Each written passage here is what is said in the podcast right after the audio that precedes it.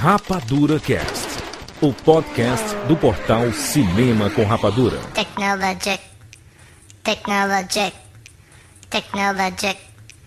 Technologic. Buy it, use it, break it, fix it, crash it, change it, melt, upgrade it, charge it, point it, zoom it, press it, snap it, work it, quick erase it, write it, cut it, paste it, save it, load it, check it. Sejam bem-vindos, seres Rapadura em todo o Brasil! Está começando mais uma edição do Rapadura Cast. Eu sou Jurandir Filho e no programa de hoje nós vamos falar sobre tecnologia e cinema. E Estamos aqui com o Rafael Santos. Jurandir, vamos assistir um filme aqui em casa, bota o óculos. Puta que pariu, que loucura! E não é o óculos 3D, juro.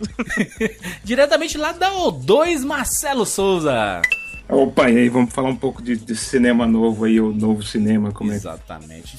A tecnologia mudando o cinema, né? O que é que a tecnologia anda mudando a forma de se fazer cinema? Isso é uma pergunta capciosa, hein? Capciosa, você aí. Ah, isso não me interessa. Escute, escute esse programa até o final. Você vai chegar no final com a sua cabeça explodida. Onde você estiver ouvindo, você vai, vai olhar pros lados com seu óculos Rift aí.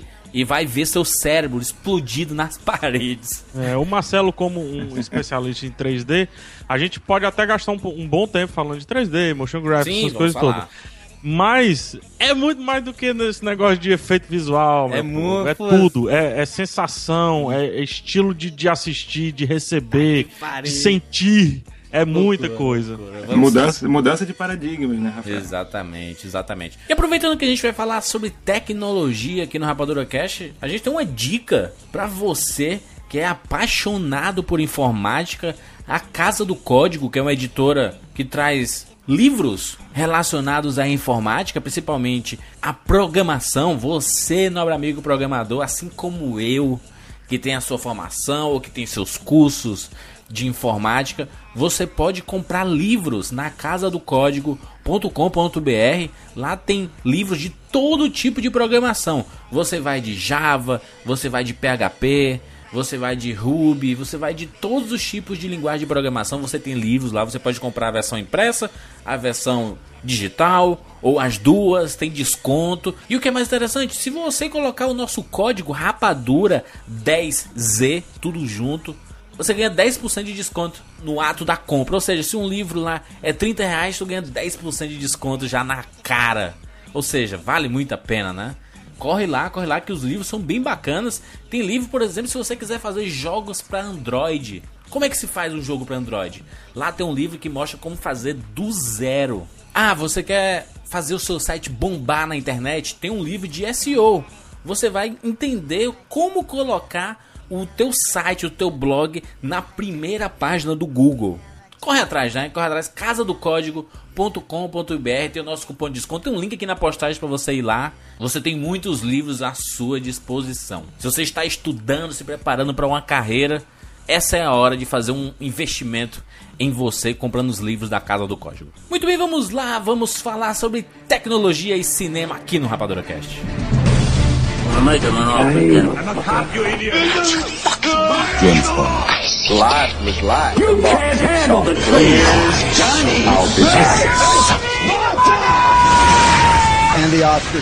Rapadura Cast.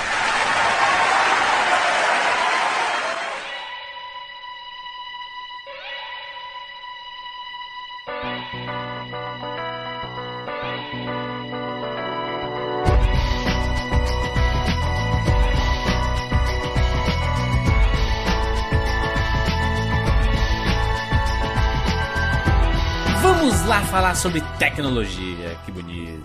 Marcelo, você tem alguma formação ou você é o rei dos cursos? Não, nu- nunca fiz curso, não tenho informação de nada, de coisa nenhuma. É auto, autodidata. Autodidata, tomando esporro do pai e da mãe e estudando de madrugada. Mas, mas, mas tu não tentou fazer nenhuma faculdade ou coisa do tipo, nem? Rapaz, não existia faculdade na minha época. Eu Sou de. Comecei em 1994. Não existia faculdade na minha época, eu sou de 1202. de efeitos visuais, não. Assim, no, no Brasil não, existia fora, mas era. Mas você é um profissional da área de efeitos especiais, é isso? Sim, sim. Visuais ou especiais? Ah, especiais. Digitais, né? Digitais. efeitos digitais. É que tem, tem uma confusão, né? A gente chama de VFX, é Visual Effects, então é qualquer coisa visual, mas na verdade, acaba sendo mais para pessoas que trabalham com efeitos digitais. Marcelo trabalha na O2, né? Produtora, O2 Filmes, né? Porque tem uma O2 gringa que é outra coisa, né? É, na produtora do Fernando Meirelles. Eu até perguntei se ele, se ele anda por, eh, pela, pela produtora ou se ele aparece de vez em nunca. Ele vive lá, né? Vive lá, tá sempre lá. Gente super, super boa, super acessível, um dos diretores mais acessíveis da casa, conversa com todo mundo, pergunta, é curioso sobre tudo. Não, não é muito chegado em tecnologia, mas por, por gosto pessoal, assim. Mas ele usa, uhum. se tiver que usar, é, é, tá sempre presente lá. Fernando Meirelles, ele pô, explodiu lá com Cidade de Deus, né? Todo mundo conhece, o filme, o filme brasileiro talvez mais conhecido internacionalmente, etc. Mas é um cara que foi para Hollywood e fez alguns filmes, o Cegueira, né? Fez o 360. Mas cadê o Meirelles, né? Ele mais está produzindo do que está fazendo, né? Sim, sim. Ele tá produzindo uma porrada de coisa. Sim, verdade. Tá a 2016 tem cinco projetos. Mas olha só, nós vamos falar aqui sobre tecnologia. Eu e o PH temos a mesma formação, né, PH? Sistema de informação? É, que eu não vi nada de cinema a não ser a não ser eu, eu programei em OpenGL. Não, não, sei se não, eu, eu vi cinema assim, da, da, cadeia de computação gráfica. Ah, não, Jurandir. Eu não, fiz é, uma eu pequena fiz... animação em. Como é? Aquele gratuito? Nossa. OpenGL, OpenGL. Blender. Blender? Não, ai meu Deus, calma aí, eu tô esquecendo, meu Deus. É. Como... Gratuito, né, PH? Gratuito, é gratuito. É, é um, um nome bonito, assim, sabe? Sei, pra não ser preso. É. É, funcionou bem, né? A gente vê aí, Juros, que foi muito marcante na tua vida. Será que é o Blender? Não, é não. Não, Blender não. Cara, 3ds Max não é gratuito. 3ds Max não é. Maia não é gratuito. Será que foi o Maia? Não. O Maia, Maia não é gratuito, não, né? Não, não. Putz, mas eu lembro de ter feito alguma coisa no Maia, cara. Estudantes de informática, por favor, me lembre aí, vocês estão fazendo cadeira de computação gráfica, fizeram recentemente. Diga aí um, um programa gratuito de computação gráfica, eu sei. Corel. Será é OpenGL, não é. Não sei se é OpenGL, não. OpenGL não é um programa. É. Não, não, é uma linguagem, é um... É um... Era em programação a parada. Ô, Juro, se foi o que tu fez, tu, vou até dizer o que é que tu fez. Tu fez um vaso e uma luz em cima do vaso. Nem foi, a gente fez uma nave do Star Wars. É. Nossa, essa memória. Ah, ela, ela viajando assim no, no, planeta, assim, só isso. Só passando assim, sabe? Uma ponta a outra. Sua memória tá floreando bastante ah, aí. Devia ser um pires e um cubo. É, eu fiz um Pong com esse negócio aí. o nosso conhecimento de, sobre tecnologia PH relacionado principalmente a cinema é mais por usar, né? Esses, esses usufruir, na verdade, né, da tecnologia, né? Não, depende do que você tá falando de tecnologia, né? A tecnologia para fazer cinema é a tecnologia que a gente vê nos filmes. Tem que, tem que ter essa distinção, que quando você fala o título, tecnologia no cinema. Se a pessoa for buscar assim, tecnologia no cinema, aí tá lá, Star Trek. O iPhone já tava em Star Trek. o iPad, né? Tecnologia do cinema que você quer 2001 falar. Odisseia no Espaço, né? É, tá, não sei o que, as naves tal. No caso, a tecnologia do cinema ou é no cinema? Na verdade, o nosso foco aqui é mostrar como a tecnologia mudou o cinema, né? Então é do cinema. Obviamente que a gente não vai aqui fazer um resumo, não é um cast histórico, vamos aqui falar sobre a origem do cinema, as primeiras câmeras dos irmãos Lumière, vamos falar lá sobre a migração do cinema fala, do, do, do mudo pro falado. Não, não é bem isso, né? A gente quer falar mais, quer trazer mais novidades pros ouvintes, assim. O que é que tá acontecendo hoje com a tecnologia, sei lá, dos últimos 10 anos, 10, 20 anos, aí, o que mudou radicalmente o cinema? Essa é a ideia desse podcast, né? Vamos conversar sobre isso. É o que tem muita gente aí chamando de cinema novo. Não só na tecnologia, mas também na linguagem e tal. E aí o Marcelo é um dos grandes culpados disso daí, porque é a galera dele que tá mudando o jeito de fazer cinema, né? Tá tanto, não vou dizer barateando o filme em si, mas tá barateando os custos de captação, né, de, de, de captação em todos os sentidos, né, tanto de áudio quanto de vídeo, tudo mais. E tá levando mais para dentro de um quarto, para dentro de uma sala, para dentro de um estúdio e tal, para depois ter o que o Marcelo e os seus amigos fazem. Né? seus amigos da maçonaria da, da tecnologia. É, A maçonaria do, do Visual Effects. Ah, né? excelente. Mas é interessante que esse, a galera. Tem uma galera, né, que chama isso de cinema novo. Assim, eu não concordo tanto, porque se a gente pegar Star Wars é de que ano, Jurandir? É, 77, né? Já, era por, já, já tinha começado, já, tinha, já tava até, de certa forma, algumas técnicas já estavam até meio maduras, né? É, a, a, a, ideia aqui é que, por exemplo, a gente, a gente já fez um cast sobre efeitos especiais. Vou até pegar aqui, uhum. efeitos especiais, Rapadura Cast no Google. É a melhor Nossa. forma de você achar aqui. Que é evo evolução dos efeitos especiais, Rapadura Cast 225, lá em 2011. 9 de março. A gente tava. É, é, Marcela, aquela época era a época do quê? A captura de movimentos tava começando a aflorar por causa do. Os filhos de Avatar, é isso?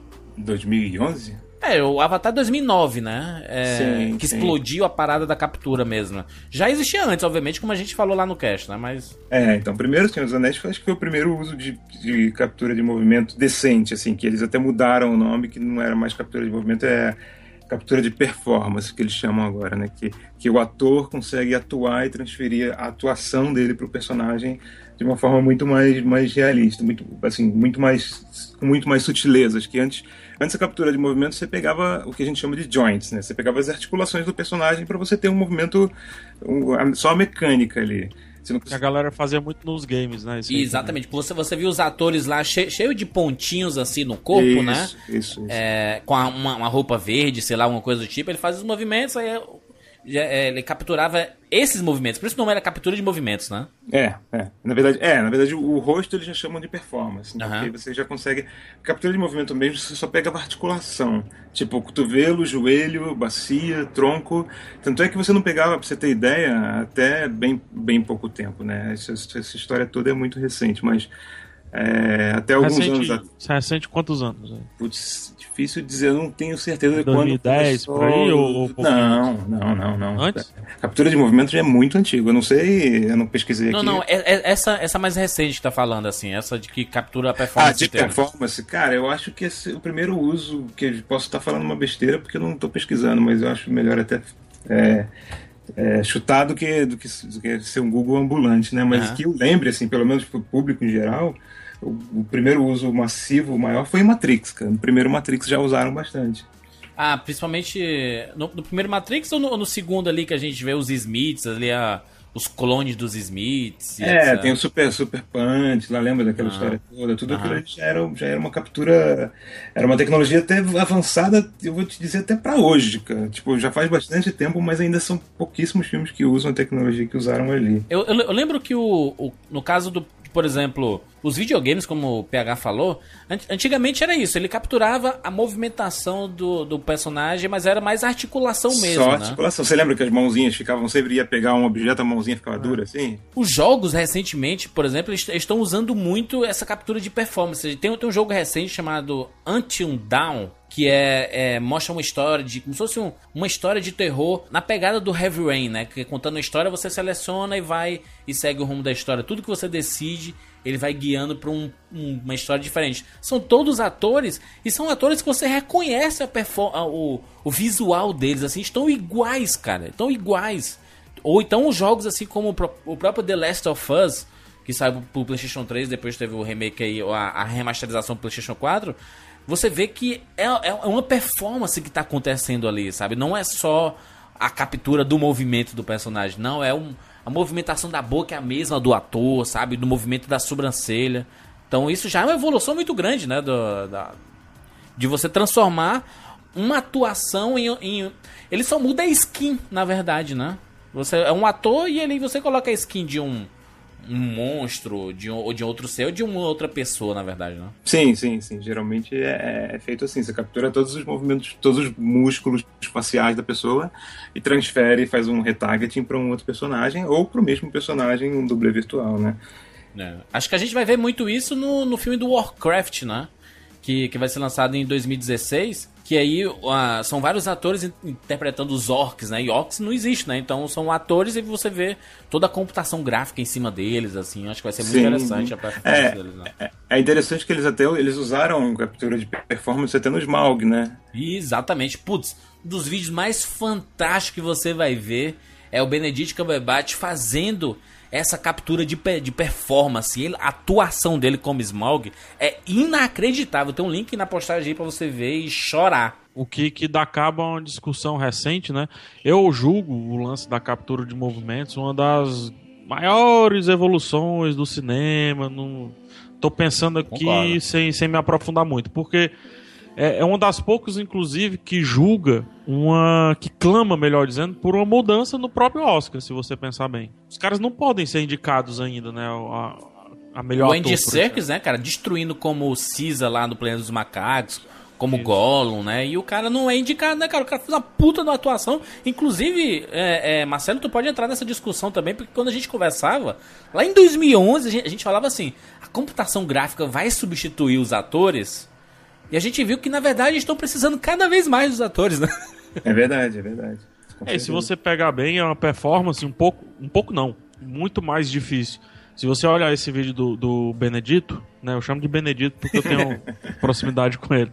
Você pegar esse vídeo do Benedito, pô, ele tá atuando é, dentro da cabeça dele. Demais, né, cara? Ele, ele tá se imaginando um dragão, né? É, ele tá literalmente atuando dentro da cabeça dele. É uma parada roots teatral roots. Olha como é louco. Para mim, um dos ápices da evolução do que se chama de cinema novo, vamos dizer assim, é na verdade levar o ator para um dos primórdios da atuação, que é lá o, o teatro grego, sei lá o que, entendeu? Olha que maluco, né? Concordo, PH, mas eu, eu acho que o, o termo ci cinema novo é interessante porque já, já existe um movimento brasileiro bem antigo, né? Chamado cinema novo. Eu acho que esse, o cinema novo dá tecnologia, né? Vamos, vamos inverter então, um novo cinema. Talvez, pode ser o um novo cinema é. tec tecnologicamente falando, né? A gente tá, sim, sim. tá falando necessariamente de tecnologia, né? O né? moderno, cinema moderno. Sim, sim. E foi até, foi até interessante você ter comentado, levantado a bola, a gente falou um pouquinho de motion capture, você ter falado de, de motion capture em game, porque game é uma indústria que vem puxando essa tecnologia e é o que mais consumia essa tecnologia até então, até, até os, os filmes não usarem é, nem todo filme precisa de um personagem 3D e tal. E um, e, um, e um game, se tiver um personagem real, ele fatalmente vai precisar de um motion capture. Então. É, Praticamente a... todos os grandes jogos hoje, principalmente das novas gerações, precisam de. Precisam são, de são, são, são, personagens 3D, né? Não, sim, tem sim. gente de verdade ali, né? É, sim, teoricamente, até o jogo mais rústico, assim, né? ele precisa de uma pessoa, pelo menos, para servir de modelo de sketch, né? Assim, de desenho, é, de storyboard. De, de todos, se a gente pegar do Witcher, Shadow of Mordor, de pegar, sei lá, o recente agora do Metal Gear 5, é tudo digital isso, mas são todas capturas de movimento de gente ali, né? São pessoas ali, né? Tudo captura Sim. de movimento, é. É de ponta, né, cara? Como tá ficando cada vez mais perfeito. A, você vê o Witcher, cara, a, as feições do personagem é inacreditável, cara. É inacreditável. E o, e o bacana é porque você captura a performance do ator mas aí na, no 3D você consegue colocar mais detalhes no rosto que não teria numa pessoa real. Sim, sim. É, né? é, é isso, isso vale lembrar, até porque você, até você falou do Andy Serkis, ele, ele se envolveu numa polêmica depois dessa coisa do Oscar e tal, ele, ele é, enveredou para começar a dirigir também e, e, e a galera de efeitos especiais ficou meio cabreira com ele porque ele deu umas declarações falando que desmerecendo o trabalho dos animadores, falando que ele era o culpado por ter dado certo, ele que tinha feito tudo funcionar, porque ele era um grande ator, e não é bem isso, né? Ele, logicamente, ele serviu de, de catalisador ali de todas as emoções, de tudo, mas o equipamento, por mais perfeito que seja, tem falhas, tem ruído, como o nosso microfone aqui também tem ruído, então uh, tem coisas que talvez ele não vá conseguir fisicamente fazer, então ele não pode desmerecer. É um trabalho em equipe, todo o trabalho que ele faz é matéria-prima para ser usado no, no, resultado final. Então não é o que está no resultado final é, não é 100% o Andy Serkis é tipo, sei lá, vamos dizer que seja 90% entre sucks, que seja. Mas tem bastante trabalho de, de, de, refinamento, de, de coisas que não funcionaram, de repente eles mudam um pouco, eles misturam expressões, então é um trabalho bastante grande de animação em cima do motion capture também. Não, eu acho até que tu colocou pouco aí, cara, porque assim, é, é importante a atuação, com certeza, cara. Mas, mas eu, Putz, o, o, trabalho gráfico, por exemplo, que fizeram com o Gollum, cara. O visual Sim. do Gollum é inacreditável, cara. É sim, sim, sim. Não, e aí o, o- a- tem, tem que haver também uma adaptação de, de expressão, isso que você falou. Como é que você vai pegar a cara do, do Benedito aí e botar na cara de um dragão? Não, não, não vai, não é um pra um, não vai, entendeu? Então tem todo um trabalho, tanto técnico quanto artístico, somado à atuação dele, que dá aquele resultado. É um Nunca casamento, né? Não, É. nem, os dois não funcionam sozinho. separados, é, não funciona. Mas assim, é, o, o Motion Graphics ele corrige muito também o ator, né? O, o motion capture, O Motion Cara, Capture, melhor dizendo, ele corrige muito, assim. Quando ele pega aquele material, ele também corrige a atuação. Ele corrige. muito, muito. Ele corrige expressão, corrige Ele expressão. corrige pose, ele corrige. Ele pode fazer tudo, porque ele tem. Ele modela o ator, se você Uhum. pensar bem. Com certeza, com certeza. Então, é, não dá nem pro cara do efeito visual dizer que ele é mais importante do que o ator, como também é, é uma falácia o ator dizer que ele é mais importante do que o do efeito visual. Porque Ah. se você pegar no, no, no HUD mesmo, no, no Roots, eu vou lá, capturo todas as minhas articulações, fazem de mim um, um- um modelo, e o cara do efeito visual, que tem um, um puto conhecimento de anatomia e de movimentação, pode fazer uma atuação melhor do que o próprio ator, entendeu? Pois é. Sim. Então não tem esse negócio de, de um, é, um é mais, é 50% pra caralho, é 50% mesmo. Não, e, e- e ele é um cara que não pode reclamar disso porque ele só chegou onde ele chegou por causa exatamente desses personagens, como o Golo e como o Ciso do Planeta dos Macacos. Porque ele, como ator, só ele, ele não teve nenhum grande papel de destaque, cara. O próprio Gollum, se você pegar bem, que pra mim é um dos grandes lances do Gollum, que é você tem o movimento, tem, tem a expressão, tem, mas a perspectiva de tamanho do Gollum referente aos outros, a outra galera, né, vamos botar assim, do elenco que tá em cena, é é o grande trunfo ali, sabe? E quem dá essa perspectiva é o cara do É o motion graphics, é é, o o- artista do computador lá, entendeu? Sim. O Andy Serkis, ele não consegue se diminuir, ele não vai. Mas é fato, né, né é, Marcelo, que a captura de movimentos, com- como, como a gente tem hoje, mudou a forma como se faz cinema, né? Porque é, eu, eu sei que foi um processo evolutivo de muitos anos e a gente tem grandes exemplos de grandes capturas de movimento, a gente já citou aqui alguns, mas hoje em dia, o próprio James Cameron, que está trabalhando em quatro avatares ao mesmo tempo, tudo com captura de movimento, olha a tecnologia que esse cara não tá hoje, né, cara? É Porque ele é um cara da tecnologia, né? Sim, sim, ele investe muito, ele, ele, ele, ele investe em laboratório, ele investe em, em, em evolução das tecnologias que já existem para os filmes dele. Então é. é Ele e o Peter Jackson, né? né? São dois caras que pensam muito tecnologicamente falando, né? Sim, sim, sim. E tudo, e tudo que acontece num filme, assim, nem tudo, mas muita coisa, por exemplo, que foi criada na UETA do Peter Jackson pro primeiro Senhor dos Anéis, hoje você vê em filmes de todo mundo. Então, é, é, muita coisa não fica fechada só, evoluiu para um filme. Isso Exato. é disponível para o mercado, mesmo que seja em forma de ideia, porque tem making off, mesmo que tenha uma É. patente em cima daquilo, as pessoas veem uma forma de fazer e vão atrás e fazem o seu próprio. Então é. Não, e acaba- eles mesmos divulgam, por exemplo, o James Cameron, beleza, muita coisa deve estar escondida e tal. É. Mas a toda hora ele fez palestra e o escambau todo divulgando né, as tecnologias que ele utilizou de 3D pro, pro Avatar. Quando eu falo 3D, 3D output, né? Sim, sim, sim. Então ele, ele, eh, assim, quer queira, quer não, eles falam sobre, meio abertamente e tal. É, mas se você pegar bem, tem uma santíssima trindade, assim, da tecnologia no cinema. A gente pode jogar aqui um Peter Jackson representando a Weta Digital. Temos o, o James Cameron representando o James Sim. Cameron. E a gente tem o George Lucas lá no início, né? Que é Sim. quando não se falava muito nisso, né? Que no caso a LucasArts que praticamente definiu o, o- vamos dizer assim, os conceitos da evolução do cinema. Não, ou então Ou a, própria, própria indústria Light Magic, né, dele, né? O, Ah, sim, é. é, a, a- que é a que faz efeito especial do, de Hollywood inteira. é. Sim, é verdade, é verdade. Eles, é, o, o primeiro Star Wars, a gente chegou a falar isso no outro cast sobre efeitos especiais, mas o primeiro Star Wars foi responsável por boa parte da tecnologia usada no cinema daí em diante. Assim, é, motion control foi inventado para o Star Wars, para o primeiro Star Wars. É, chroma key começou a ser usado mais massivamente lá. Então, ah, tem, tem bastante coisa que, parte de produções mesmo. Isso é legal que todo mundo ganha, né? Olha só, por exemplo, a in- a indústria Light Magic lá, ela, ela só, só filme de 2015, ó. O, a- o novo Vingadores, né? É, Tomorrowland, é, Jurassic World, o, o Terminator Genesis e o Homem-Formiga. Ou seja, olha só blockbuster, só coisa que tem muito. Tem muita É computação, verdade. né, cara? Vingadores que eu digo, né? Isso é verdade. E eu, eu diria que, assim, finalmente estão conseguindo. Eu ainda acho que computação gráfica e tecnologia tem que andar muito no cinema, até porque o cinema não é uma coisa tão antiga assim, é, e a computação gráfica é mais recente ainda. É, e eu acho que tudo que foi feito até hoje ainda tem muito para evoluir. Não evoluir visualmente, mas evoluir na forma de usar, quando usar, como usar, é, o gerenciamento desses recursos. Até muitos, muitos, eu tenho certeza que muitos diretores talvez tenham se arrependido de ter feito um filme que os efeitos viraram protagonistas e, é. a, e, a, história ficou de lado. Isso, o próprio público vem começando a sentir isso, vem começando a encher o saco de filme que é só efeito, só efeito, só efeito, não tem história nenhuma.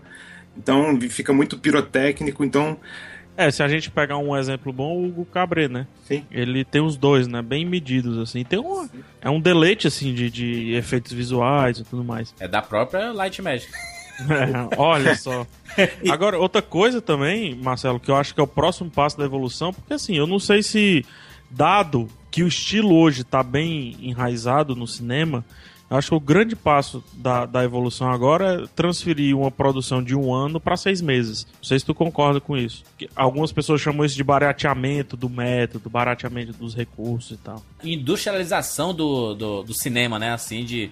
Olha, gente, antes era muito caro, tinha que ter muita gente, hoje a gente consegue fazer com metade dessa turma em metade do tempo. Mas aí não, não é bem assim, né? Também existe não. muito trabalho e muito tempo também de trabalho, né? É verdade, é. Eu acho que, assim, não, não duvido que comece a se pensar assim.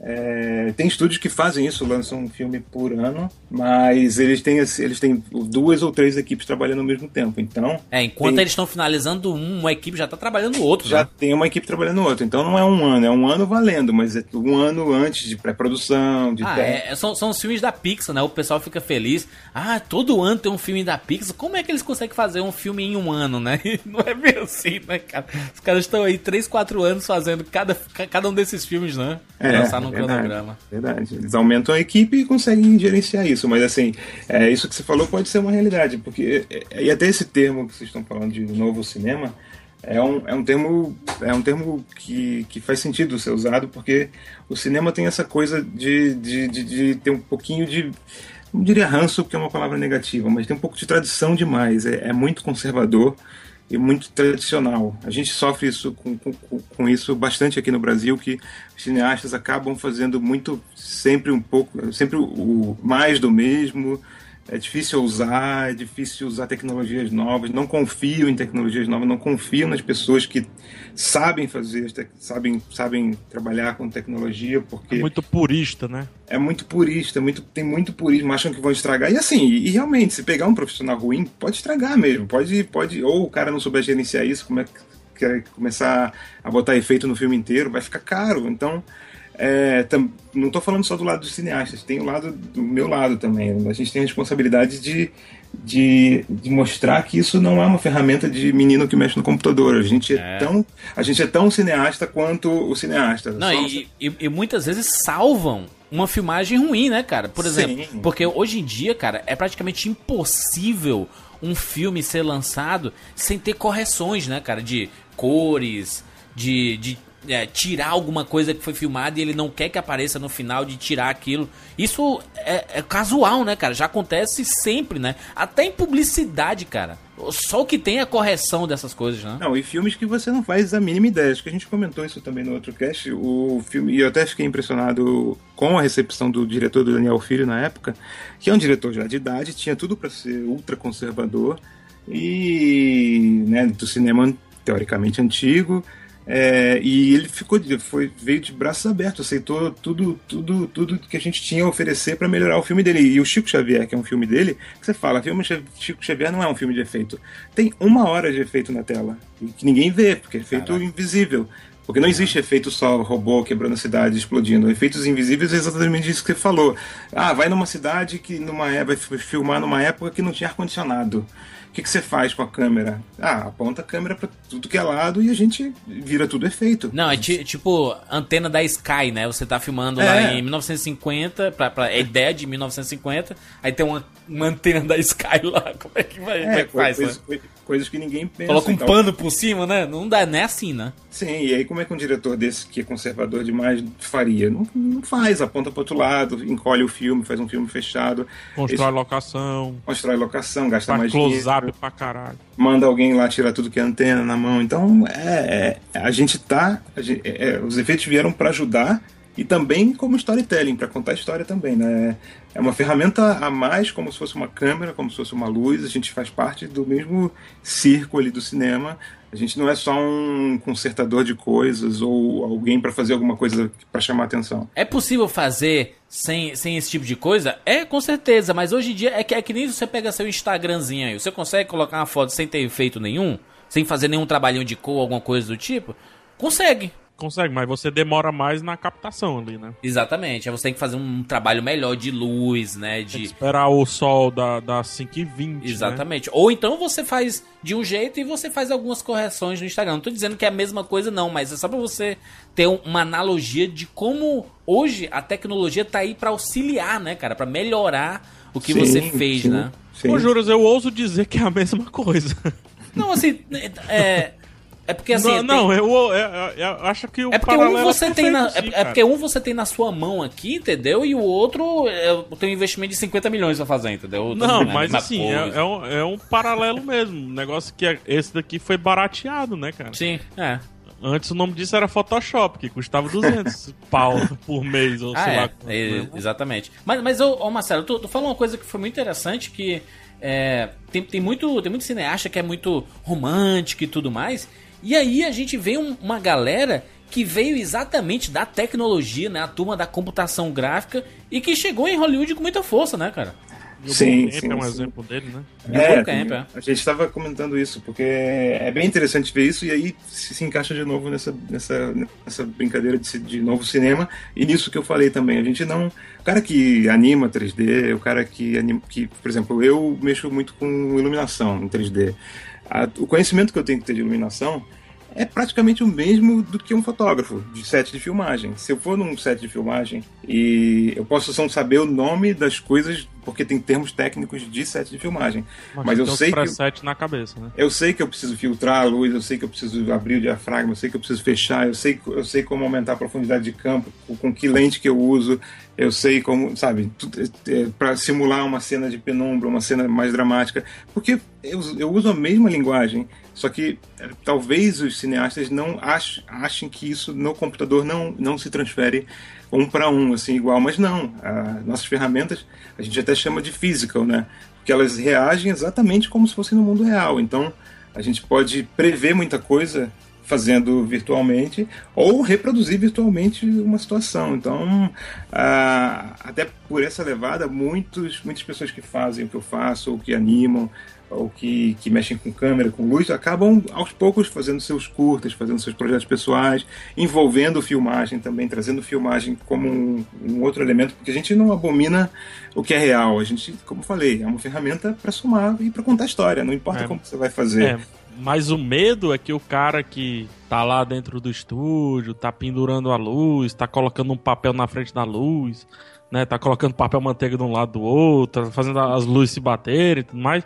Esse cara, pra ele migrar pro teu mundo, ele não consegue. É por isso que ele te evita, entendeu? Mas você vê um, um cara que, sei lá, tem histórico, um- os Brothers dos anos 70, Scorsese, é, Jorge Lucas, Steven Spielberg, é, é, Coppola, todos amigos ali estudaram juntos, se formaram juntos em cinema. São caras, são cabeças, né? Estudiosos de cinema. diferentes. Mas hoje é, um- é um- é uma geração completamente diferente. É uma geração que, por exemplo, é, a gente consegue citar vários exemplos. O Neil Blomkamp, lá que o, o cara, cara o, o trabalho do cara é computação gráfica, ele conseguiu fazer filmes e fazer filmes muito bem. O próprio Distrito 9 que explodiu ele, né, cara? E filmes baratos, né? O que é um, um contraponto, porque toda tecnologia o pessoal associa logo a, a- a dinheiro, né?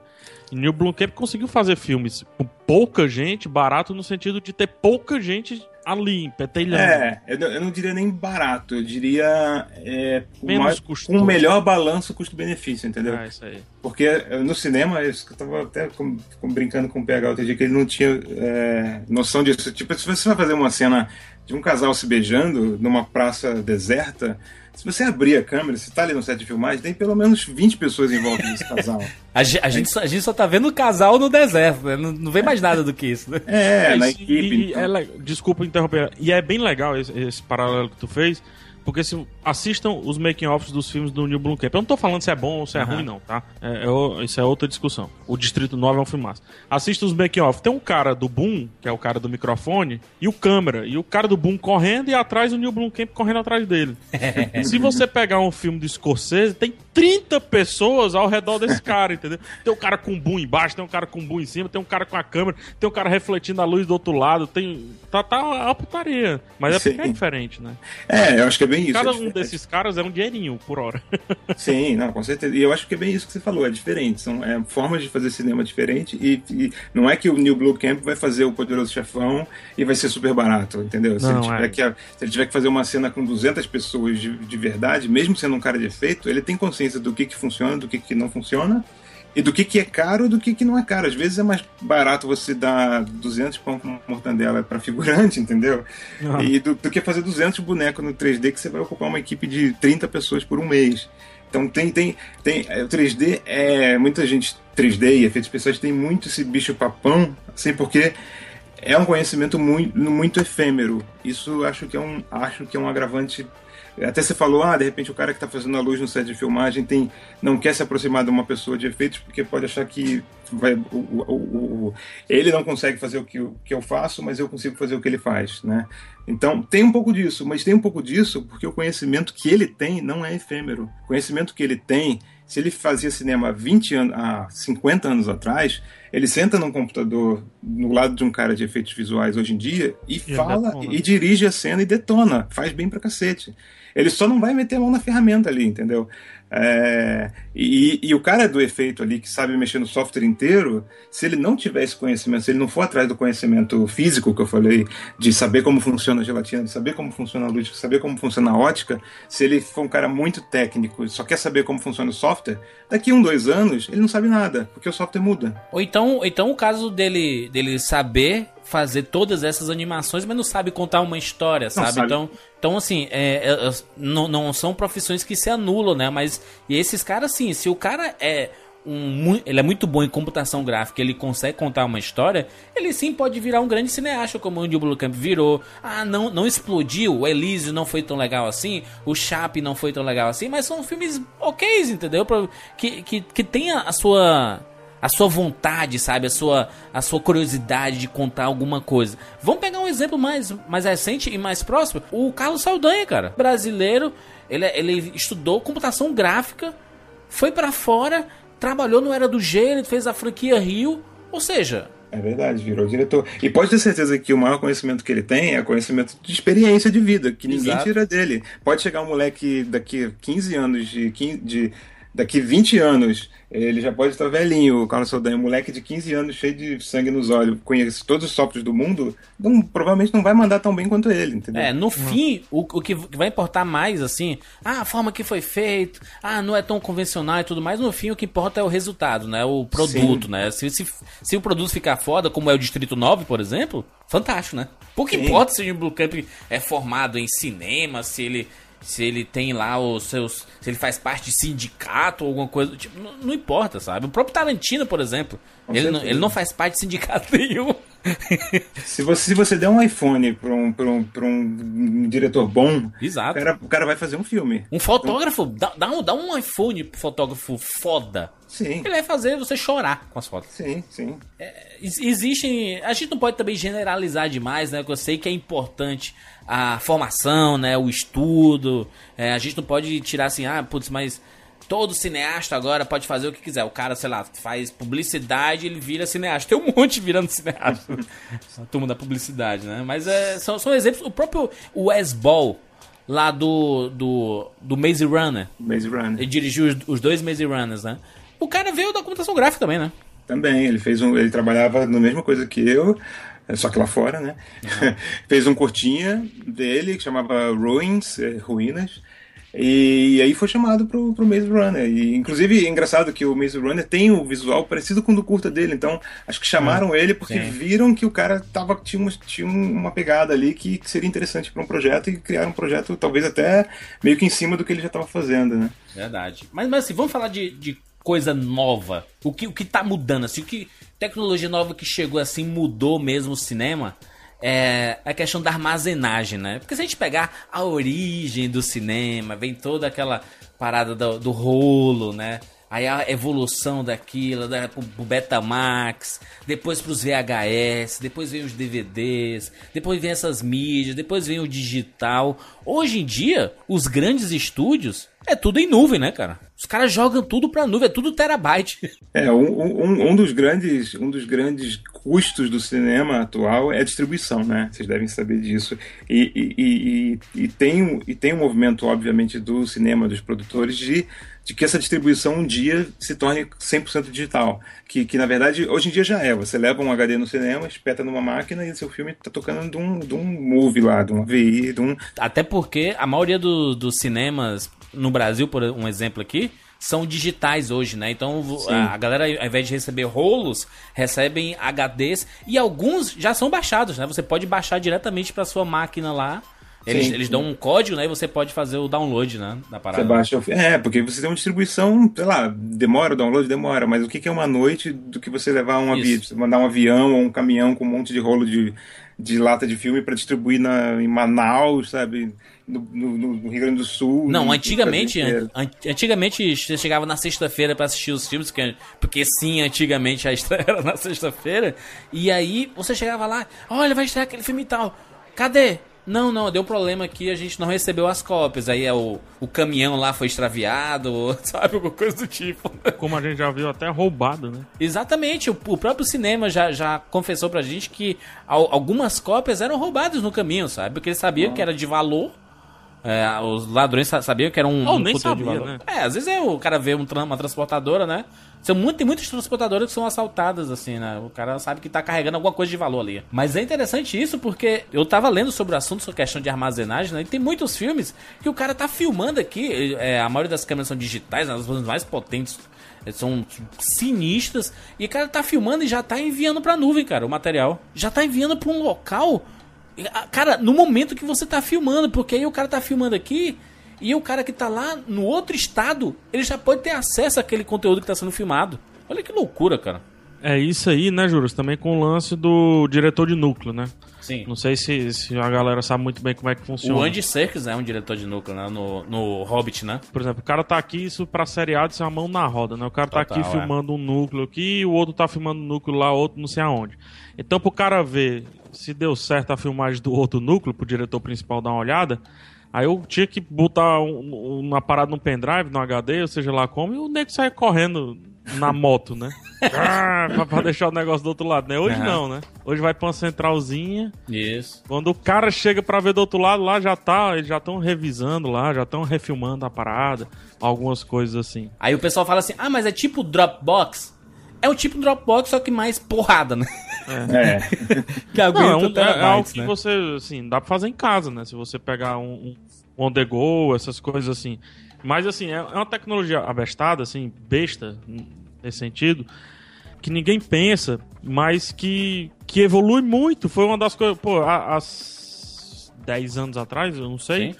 Deixa eu ver aqui, 12, pronto, há 13 anos atrás eu quase, faz, eu quase faço um, um consórcio para pagar o meu pendrive. Uhum. né? E, e... Era caro mesmo. É. Não é, não é isso? E em 12 anos não teve nem a festa principal da menina, que é aos 15. Só pra você ter ideia. Verdade, o pendrive já pereceu, né? Antes de qualquer É, e o pendrive já era, entendeu?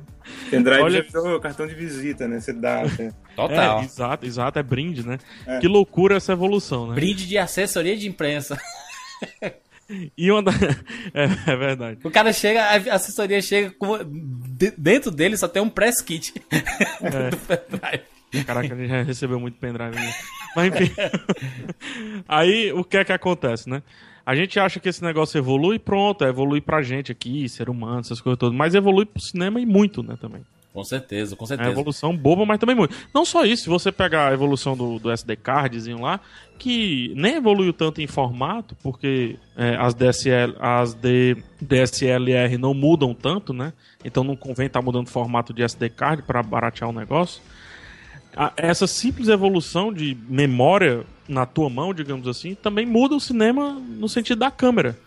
Hoje total. o cara pode fazer um, um curta, pode fazer um, um, um longa, pode fazer qualquer coisa com uma DSLR, sei lá, de médio porte pra cima, né? Sim, sim, ficou bem, bem mais acessível. Até é, é outra coisa que a gente estava conversando. Assim, as pessoas falam, ah, mas ficou mais, mais fácil fazer cinema, agora qualquer um pode ser cineasta, mas é isso que a gente falou agora há pouco.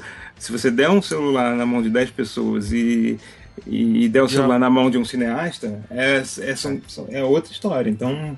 é, não, não é que vai baratear, você vai dar mais. De repente, no meio dessas 10 pessoas, você vai achar uma ou duas que podem virar grandes cineastas, você vai ver potencial ali. Então, isso que é legal. Antes, você só, só ia encontrar um, que é o cara lá que estudou cinema, que fez, que conhece gente, que tem networking, que chegou um dia que virou cineasta. Hoje em dia não, hoje em dia você pode mostrar seu trabalho, até com rede, com rede, com YouTube, com tudo, você pode mostrar, filmar aqui, fazer um curta hoje, filmar e postar e fazer um vlog de curtas e amanhã depois você está dirigindo uma série, você é chamado, chama a atenção de alguém, então eu acho legal, assim, muito lixo Ah. vai ser produzido, inevitavelmente. Só pra finalizar essa parada da, da armazenagem, que é, é muito importante isso, talvez algumas pessoas possam sa- achar que é besteira, ou é só luxo. E e não, Não, é, cara. porque isso economiza tempo, né, cara? E é, é mais seguro, né, você colocar tudo isso automaticamente que você tá filmando, você já coloca em determinado local, onde uma equipe já vai ter acesso àquele material que pode revisar alguma coisa, já falar, olha, você pode refazer essa cena aqui, tudo ao mesmo tempo, sabe, cara? Tudo equipes trabalhando ao mesmo tempo, você diminui, sei lá, em 30, 40% um tempo de uma produção. Pô, vamos pegar o, Lost, né? Um seriado. Aham. Pô, se, se fosse rolo, imagina levar aqueles rolos do Havaí direto lá pra, pra central. e O cara, Exatamente. puta, filmou errado, velho. Aí volta pra porra do, do, do Havaí, filma de novo, aí erro de continuidade pra caramba, porque É. não, não refizeram o negócio direito, né? Aí, ah não, corta, vai, vai, leva pra montagem. E o Ó, Mad Max, um Mad Max no brusco. deserto. É, entrou, então. entrou areia, arranhou o filme. Ah, não dá. Aí o cara na época gastava mais com caminhão pra levar os trecos lá do, do, né, do rolo de filme do que propriamente com, sei lá, uma conta na nuvem aí Não, e- de algum serviço. E não é, não, não é só o custo, né? A segurança. O rolo de filme, você sai da Exato. filmagem, você tem que ir com, com, com a SWAT do lado, porque você não tem. Se, Porque o se for cara- roubado, você perdeu ali 10, 15 Não, milhões, né? Se o cara tropeçar e a lata abrir ali, vela o filme, acabou. Exato, já era. É, não tem como fazer um backup. Se um rolo, um pedacinho do rolo do filme do Stanley Kubrick desse problema, ele já não queria mais o filme, só pra começar a história. Ele já queria refilmar, era tudo, desde o começo. Ma- Mas outra coisa que a armazenagem também muda, Juras, é, que vem mudando cada vez mais, o Marcelo pincelou um pouquinho no início, é o lance da distribuição. A distribuição em que sentido? Hoje é mais barato você fazer uma sala de cinema por conta da sala de projeção do que antes. Antes tu precisava de equipamentos, sei lá, que pareciam uns Frankenstein, né? Uhum. Pra fazer aquele rolo acontecer na tela. E hoje tu precisa de um computador. Ó a, ó a diferença, né? Uma novidade de, de set de filmagem é, é- é o pessoal acompanhando as filmagens, né, Marcelo? Que evoluiu a tecnologia, né? É, tem um monte de, de coisas novas, fora as câmeras que evoluíram bastante. É, a sensibilidade das, né? é, a sensibilidade das câmeras diminui a quantidade de luz que você tem que ter num set e acaba, e acaba causando um efeito dominó, que você diminui o calor, você diminui o custo, diminui um monte de coisa. E, e tem várias tecnologias que, que melhoram, né? Quando a gente está num set, a gente falou aí que geralmente em, em torno de, um- de uma cena, não importa o quão pequena é a cena, tem uma galera, né? Porque tem o diretor tem que estar olhando a cena, o fotógrafo tem que estar olhando a cena, o, o gaffer, que é o cara que, que toma conta do maquinário e, da, e, e- e- que agiliza a iluminação, a troca de Aham. luz, tem que estar olhando a cena. A pessoa da arte tem que estar olhando a cena se, se tá tudo certo. O figurino, a maquiagem tem que estar olhando a cena. Então, é um batalhão de gente que tem que estar prestando atenção. E geralmente você tem, sei lá, dois, três monitores no set. Três, e olhe lá, é muito raro você pegar um set de filmagem com três monitores. E, e- e são monitores pequenos. E aí o que, que, que, que- que inventaram? Inventaram um negocinho que vai em cima da câmera, que é um, um transmissor, um transmissor de vídeo que, que a câmera transmite tudo que está passando nela para um receptor que retransmite isso por Wi-Fi dentro do set. Isso, isso já é usado aqui no Brasil, já se aluga esse equipamento, bem, é bem legal. E aí todo mundo que está no set, você pega uma senha, é, roda um programinha no seu, no seu Android, no seu, no seu iPhone, no seu, no seu iPad, Aí você tem acesso ao que a câmera está filmando. Então, e, com, tem um delayzinho ali de 2, 3 segundos. Só que você fica vendo a cena com uma qualidade muito boa do que está passando ali na hora. Então cada Olha um tem seu. que fantástico, meu irmão. Caralho. Cada um fica com seu monitor pessoal ali. Isso é bem legal quando eu vou em filmagem, que tem esse tipo de equipamento que não precisa ficar brigando com as outras pessoas por, por monitor. Né? Que, que todo mundo quer garantir o seu trabalho o melhor Com certeza. possível na tela e é importante estar vendo o que está acontecendo o tempo todo. Né? É quase uma cirurgia como junta médica, né? Assim, na. É, é, Isso, tem- exatamente. Porque ima- imagina só como era antes, né, cara? Você tinha. é, o, o diretor de fotografia e o diretor mesmo, eles são a, a- a prioridade, né? Pra, pra ver esses monitores, né? Sim, E aí tem um monte de gente que precisa ver, porque tem a turma do figurino que quer ver se a roupa tá direitinho, o pessoal da, das artes, né, de cenografia, os extras, né, o cara é diretor de extras, assim, ele quer saber se tá tudo ok, né, cara, se tá tudo certo. E normalmente ele só vai ver depois que é filmado, né? Claro, até o diretor, o diretor de fotografia f- fazia no, no tato, no escuro. Ele filmava com a confiança da- do conhecimento dele de que vai dar tudo certo e vambora. Não, com conhecimento não. Com a falta de conhecimento que tá tudo certo, né? O que é que tem mais de, de, de tecnologia que tá sendo usado em sets e que a turma tá filmando pra caramba aí? Bom, se- set aberto, por exemplo, é um problema, é um problema grande, né? Porque você tem, você tem, você tem cenário, você tem que controlar trânsito, às vezes você vai fazer uma locação na rua, você tem que parar uma rua importante da cidade, você tem que parar, parar o trânsito, pedir autorização para a prefeitura.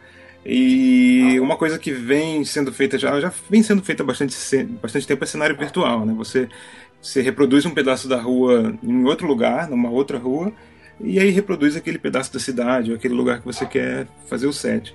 Só que isso era feito meio que na raça, assim, você ia lá, tirava foto do lugar, media tudo, reproduzia depois, dava, um trabalho muito grande. E de uns tempos pra cá, até na época do, do Matrix já foi usado bastante isso de uma outra forma, é você usar um escaneamento, né? Você tem um, tem um aparelho que se chama LiDAR, ou LIDAR, que é um aparelho que é muito usado para construção. E o que, que, que ele faz? Ele escaneia um terreno. Ele escaneia, é um scanner a laser. Você aponta ele para um lugar e vai passando, fazendo uma varredura do lugar e ele vai capturando pelo reflexo do laser, como se fosse um kinetic da NASA, assim. E ele vai capturando o reflexo do laser ali, naquela cena e vai reconstruindo toda aquela cena em 3D num arquivo. Então, o que, que você faz? Por exemplo, no Avengers. No Avengers eles tinham que parar ali a cidade e era complicado, porque tinham várias cenas dentro, dentro de, de- de alguns quarteirões da cidade e não dá pra ficar parando uma cidade por tanto tempo, pra tantas cenas. O, o terceiro filme do Batman sofreu muito com isso. É, então, é, é verdade, é verdade. E, e vazava a cena, né? Porque tu não tem controle de quem tá Isso. filmando. É o que então- foi, foi o que acabou acontecendo com o. é, o recente aí, o é, Esquadrão Suicida, né? Vazou toda hora, né? É verdade, não tem como. Robocop, vazaram milhares de cenas, não tem, não tem muito, muito como controlar. E aí tem isso, você não tem muito controle nem do tempo, né? Choveu, fez sol, você fica dependendo do- da, da boa vontade do tempo. Então, dessa forma, por exemplo, no Avengers, o que, que eles fizeram? Eles mandaram, fizeram um scout, que a gente chama, que é um reconhecimento do, do lugar. Ah, a cena vai ser aqui. O diretor vai, ah, esses vão ser os enquadramentos. As pessoas, os técnicos avaliam, analisam o lugar, tiram um milhão de fotos, levam esses scanners. No, no Avengers eles levaram vários scanners e iam para o topo dos prédios e escaneavam as ruas, escanearam vários quarteirões da cidade. Inacreditável. E aí trouxeram a cidade para dentro do estúdio, levaram para dentro da pós-produtora, levaram a cidade toda digitalizada, com textura, com tudo. E aí eles tiram, ah, não quero essas pessoas, tira, tira esses carros, bota outros carros, manipulam a cidade como eles querem. Eles fazem só a ruazinha principal ali destruída, onde ficam os Avengers que eles se encontram ali, que tem aquela cena clássica. E para ter alguma coisa de verdade para eles tocarem, para eles interagirem, e o resto em volta é tudo é tudo criado, é tudo é tudo CG. Isso é fotogrametria. É, então, isso que eu ia falar. Isso aí é engraçado que é, é, um, é, um, é uma coisa de tecnologia que, além de estar de, de ter evolu- de, de tá evoluindo bastante muito rápido, o, o cinema como um todo, e essa, essa coisa de cenário virtual, é usado também para atores, escanear atores, fazer dublê digital. E, e, e é uma tecnologia que você pode tanto ir para um extremo, que é usar um LiDAR, que é um scanner super preciso, quanto fazer em casa. Você pode fazer com o seu celular, se você quiser. Tem um programa, chama, acho que 123D, se eu não me engano, que você tira fotos com o seu celular ou com o seu iPad de um objeto, ou do seu quarto, e ele, ele manda para a nuvem, mastiga essa nuvem de esse, esse, monte de fotos. Pela diferença entre as fotos, você não precisa dar informação nenhuma para ele, que câmera que você está usando, medida de nada, nada. Só pela diferença das, das fotos ele faz medidas. O software tem um algoritmo complicado lá que faz várias medidas, cria uma nuvem de pontos e cria uma malha geométrica daquilo, da, daquele, daquele ambiente. Pare. Então é um negócio que você Inacreditável. pode usar. Você pode usar num curta ou num vídeo de YouTube que você vai fazer em casa. E você pode usar num Avengers, entendeu? Claro que com níveis de qualidade diferentes, mas é, é dá acesso a todo mundo a uma tecnologia muito avançada, né? E, é, e, tem, uma, tem uma bobagem, assim, que. Bo, cara, bobagem. E eu tô falando bobagem porque é After Effects isso. Uhum. E é coisa que antigamente, sei lá como é que se fazia. Que é igualar a luz, né, o, o, o Marcelo? É verdade. Se, se tu tá fa fazendo um vlog, velho, na tua casa, tu começou a filmar duas horas da tarde, terminou de filmar 5 horas da tarde, se tu não estiver filmando num local hermeticamente fechado, com a luz perfeita, se tiver uma janelinha lá, o teu vlog, eu tô falando de vlog, tô falando de cinema não. Uhum. O teu vlog vai mudar vertiginosamente. Se tu passar um filtro fuleiragem no After Effects, já iguala tudo. Ele é já reconhece louco. qual é o ponto médio do começo do uhum. fim e deixa tudo mais uniforme. Tu imagina como, o que é que a galera faz no cinema. E mais, imagina como é que era antes. Porque o cara tinha que filmar a mesma cena várias vezes entre duas e três horas da tarde. Porque o set era fora. Sim, isso é uma loucura. Se você for fazer uma cena longa, por exemplo, você pode ver qualquer filme que tenha alguma cena um pouco mais longa, sei lá, próximo do pôr do sol, é um desespero porque você não consegue filmar. Você tem, você tem da hora que eles chamam de hora mágica, né? Que é, uma, é, um, é um momento que a luz tá, é. é, que, a, que, a, que a luz é muito bonita. Então muita gente gosta de fazer filme, principalmente publicitário nesse horário. Só que você não você tem uma, uma janela de tempo de, de para filmar ali de tipo duas horas. E duas horas num, num set de filmagem não é nada. Marcelo, e os drones? É, drone é uma outra coisa que tá, que tá, que tá, tá revolucionando bastante, né? Porque você, você já, antigamente eu até vi um vídeo do Van Damme. É, é engraçado esse vídeo, que mostrando a tecnologia usada nos filmes dele. Uhum. E, e, filmes antigos, ele com mullet e tudo. E já tinha, já tinha é, helicópteros, né? Os, os Helicans, que a gente chama, que são helicópteros grandes de controle remoto, que você que levam uma, uma baita câmera de cinema na ponta. Só que isso é, um, é tipo, é muito caro. Assim como alugar um, é. um helicóptero também real é caro, né? Pra é, pra, pra, você ter ideia, é, quando o Stallone veio fazer os mercenários, filmar os mercenários no Brasil, eles trouxeram o próprio, o próprio equipamento de filmagem deles e junto tinha um Helicam, tinha um helicóptero com uma câmera de cinema acoplada para fazer para fazer as filmagens aéreas, né? Porque, exatamente porque era um negócio que tinha um custo tão alto e no Brasil acho que não tinha nenhum do nível que eles estavam trazendo para cá e é um filme recente. E, e, e eles precisaram trazer o deles.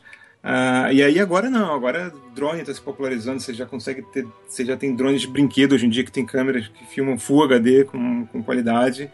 É... Dá pra filmar aéreas assim com custo bem mais barato, né? Sim, você tem drones de mil dólares que você consegue fazer um vídeo institucional, você consegue fazer um curta. Você tem até o pessoal da Corredor Digital que eles fizeram um curta fantástico da visão do Super, Superman em primeira pessoa, não sei se vocês viram. Caraca, muito bom. Que, que, tem, que tem é link todo... no post pra você assistir aí, muito bom. É muito bom e é tudo feito com um dronezinho que é, custa mil dólares, entendeu? É e, é, e, e, você olhando assim, se você pega esse filme, pega um DeLorean e volta cinco anos, você acha que, tipo, os caras de Hollywood, superprodução, entendeu?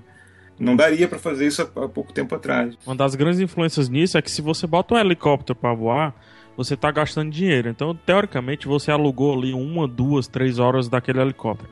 Vamos supor que o produtor tenha, tenha bancado aí três horas daquele helicóptero voando. Você não vai usar três horas para filmar apenas uma cena e colocar apenas uma cena no seu filme. Se você pensar no essencial para aquele filme, ele só precisa de uma cena aérea. Ele só precisa de uma tomada aérea, não é nem uma cena. Só que, porra, eu paguei um helicóptero de três horas. Então vamos usar a porra desse helicóptero.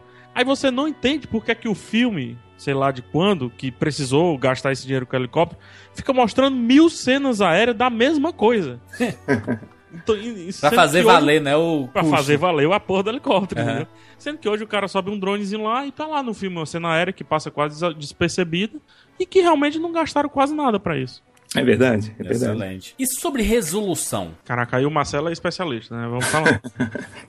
É, isso, isso é, é, um, é um assunto interessante que muita gente até às vezes nem atina, né? Porque a gente estava falando de película agora há pouco de rolo e que o digital veio como uma evolução. Uhum.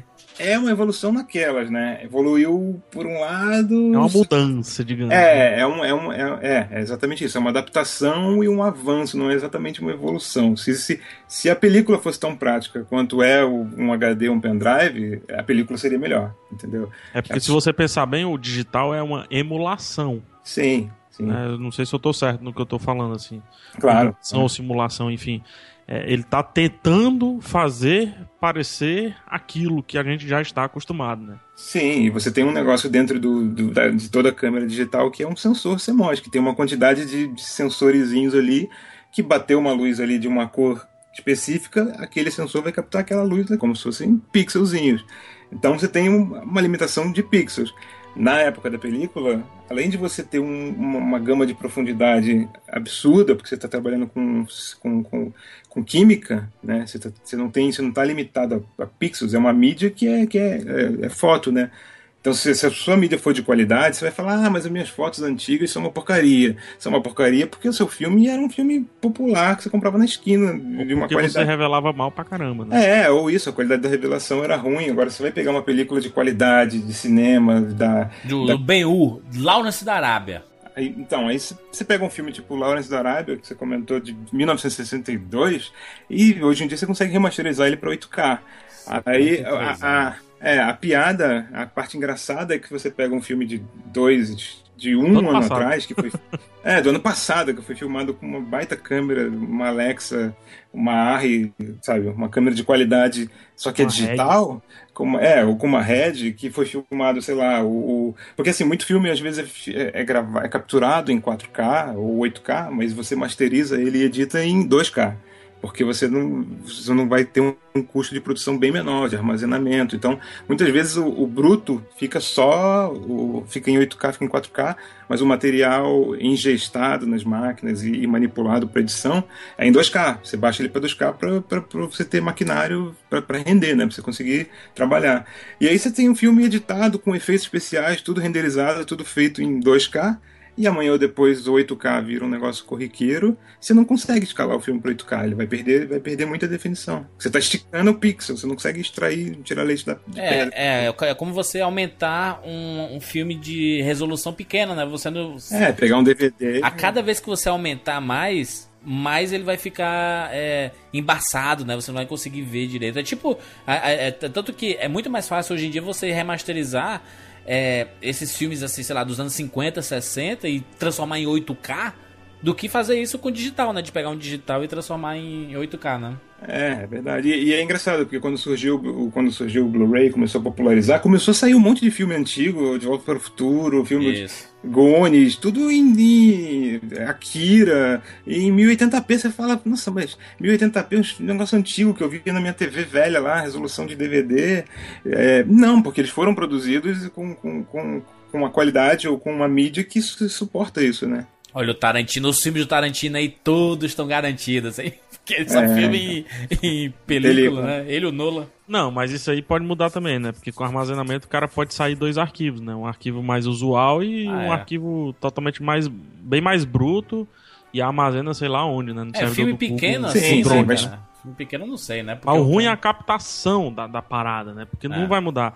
É uma, é uma digievolução, então. Né? É, assim, isso vai, isso vai se emparelhar daqui a alguns anos, quando, sei lá, daqui a alguns anos vai ter celular filmando em 8K e você vê, vai ver filme no cinema que é filmado em 16K, sei lá, chutando. Então. É, mas só que aí o BU vai continuar podendo ir pra 16K, entendeu? Vai, vai continuar podendo esticar, mas aí você vai ter. Vamos. Assim, porque. Nossa, a no dia resolução- que a gente chegar em 16K, eu vou dizer, cara. Caralho. Haja pendrive, né? Ah, Hoje em dia com 4K já é. ainda é uma novidade absurda, né, cara? É novidade, mas você lembra quando, quando veio o Full HD que. Ah, Full HD Sim. pesado, pesado. Cara, Full HD agora é tipo SD. Full HD fica pequeno no meu monitor. Já É, começa. se, se- se a gente falar, por exemplo, do DVD que surgiu no final dos anos 90 e hoje a gente nem consegue assistir DVD direito, né? Porque. Ah, não, é horrível, Né? mano. E vai embaixo tem o quê, cara?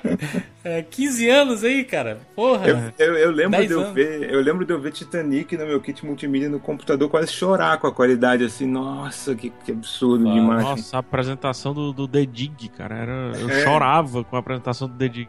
Deixa eu só fazer o- outro paralelo. Juros. Porque às vezes as pessoas confundem, mas evolução realmente, como está sendo mostrado, não é sinal de melhoria. De vamos melhoria, dizer assim, né? né? Porque se a gente pegar o, o- a polêmica do segundo Hobbit, ou foi o primeiro, eu não lembro agora. Ou foi o Do- terceiro? dos não lembro. frames pro segundo? Dos ce- 120, né? 120 Foi o primeiro, foi o FPS, primeiro. O primeiro, né? 48. 48. 48, desculpa, 120 não. 48. HFS, maldito dele. Isso. É o, gran... é o mesmo problema que a gente tá tendo com o YouTube hoje. A galera filma ser humano em 60 FPS. E você vê um ET aparecendo no, no, no vídeo, né? Então, mais não é mais, necessariamente, no caso de, de, Não de, é, de cara. resolução. Não tudo. é, isso é gente que cai em papo de vendedor da- das Casas Bahia, cara. Que chega lá, o cara fala: ah, leva esse som aqui, tem 250 mil MP, PMPO, né? O cara nem fala a potência do negócio. 2 mil watts, você chega em casa, o bagulho tem 200 watts, 100 watts, né? Porque é o, o, o real não é o que ele te falou. Então, isso que a gente chama de gimmick, né? Lógico que 60 FPS é, pode ser interessante. Ah, tem, tem aquela coisa também, ah, mas a galera nova, os- as crianças não conhecem, não estão com, com a visão acostumada para o filme que a gente está acostumado, a gente pode ter uma percepção alterada disso, sabe? A gente Ah, pode, não, ser, não, não, pode ter uma visão nostálgica, mas eu, eu não concordo com Eu, isso. eu não, não, eu- o Marcelo, cara, é, por, por coincidência, a gente estava num amigo, na casa de um casal de amigo nosso, a Luiz e o Marcelo, né?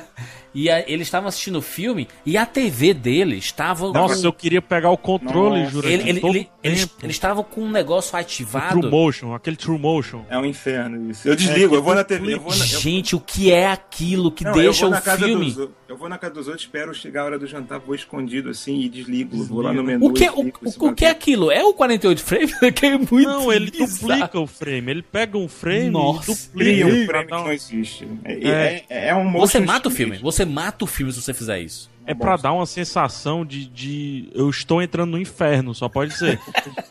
Não, eu Porque- já vi, eu já vi um, um- um vendedor, quase que eu fui lá bater nele. Eu vi um vendedor de Tira essa supermercado. porra, né? Fala. Não, eu vi um vendedor de supermercado falando assim: você vai ver o filme como, como só o diretor viu no set de filmagem. Não, pra que tu quer ver isso, cara? E eu quero o filme que ele tá filmando, não quero o que ele tá vendo lá. Não, É e feio, isso você vai no também não set- é. Ele, ele tira os efeitos, né, né? Ele tira, sabe? ele tira Não, uma porrada de coisa. Fica, fica pobre, fica, Fica pobre. cru, é Não, negócio. Você pega um vídeo. Não é o que o diretor vê, né? Não é, não é o que o diretor Não é.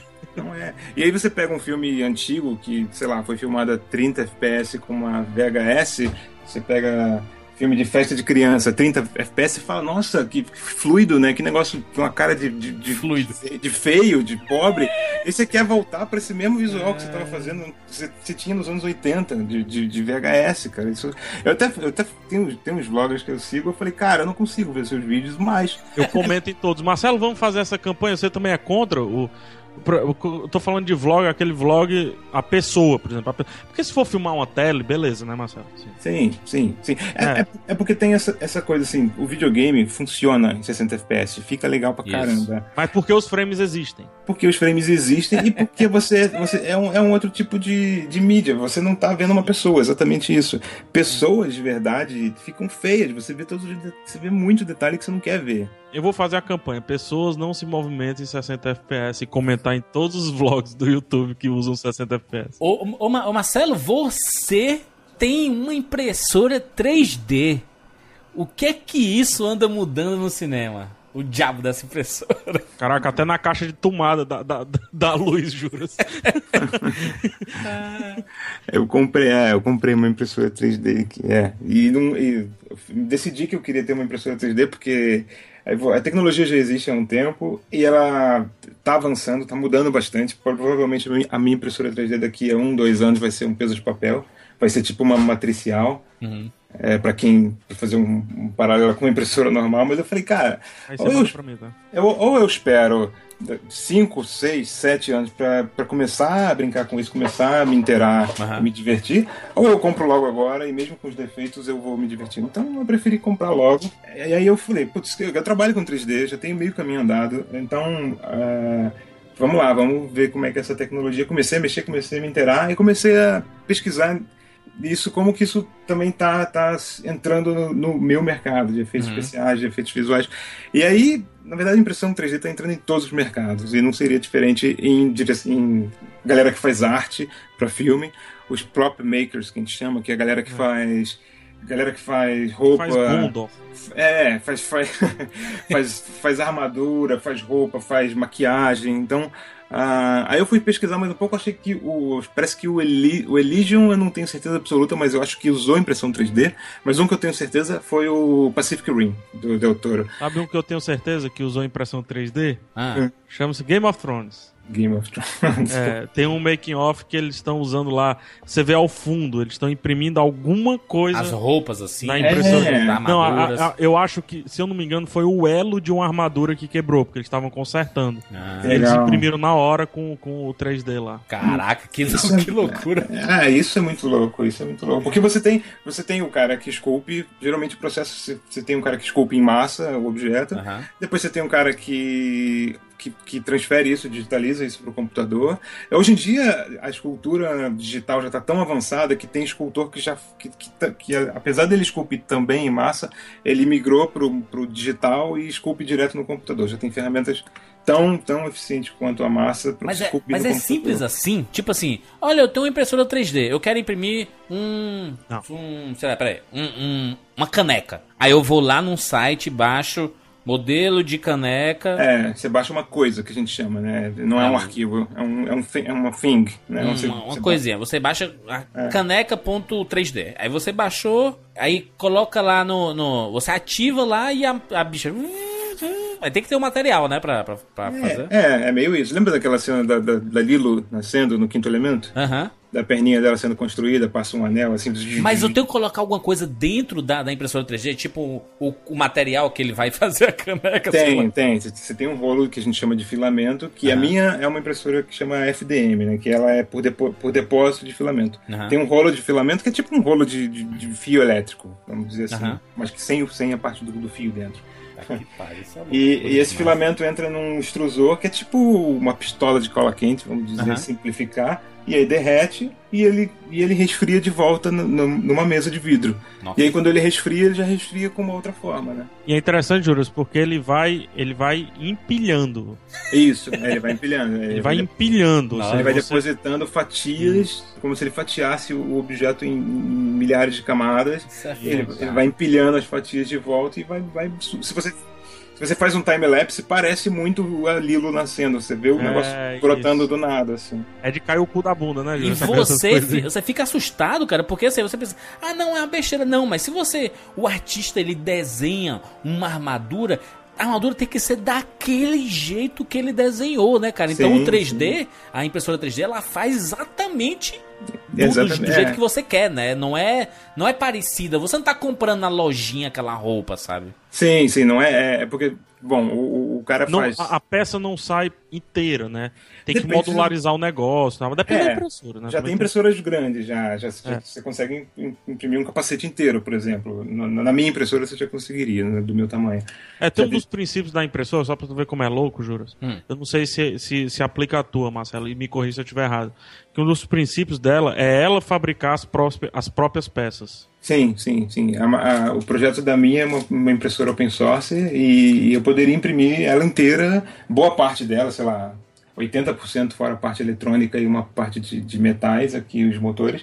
Daria para imprimir a estrutura dela, eu posso reimprimir nela mesmo. Nossa, sim, mas isso é, cara, isso é, é criação divina, quase, cara. Ou seja, Juras, o Se próximo. replicando. Mas isso é Skynet. Ou a seja, Skynet o vai seguir na próximo, impressora 3D. perdido, o próximo Perdido em Marte, Juras, pode ser filmado em Perdido em Marte. pode, pode ser filmado em Marte. Você leva só uma impressora, Isso. lá você pri- imprime as outras impressoras e depois imprime a câmera, entendeu? E as pessoas, né? Imprimir as pessoas. Você Ah, você falou isso, você- Você falou isso é curioso, porque teve uma, a primeira impressora 3D que foi, foi num, num, num passeio espacial. Ela, os caras tiveram um problema na nave, precisaram de uma chave que eles não tinham. E aí a base aqui mandou, ó, tamo aí. Mandou no WhatsApp Tá lá pro que astronauta. pariu, cara, isso tá aplaudindo. de- Cara, isso é fantástico. Isso é tecnologia, É, cara. to- toma sua ferramenta aí. Plim. Aí ele Meu foi lá e Deus do céu. É, mas o, o próximo projeto, tá fugindo um pouquinho do assunto, mas pra você ver o, o poder dessa, dessa parada aí, Ah. Um dos projetos que eu vi da, de estação espacial é uma estação espacial que você não vai levar à estação. Você vai imprimi-la no espaço. Isso é conceito de videogame, mas.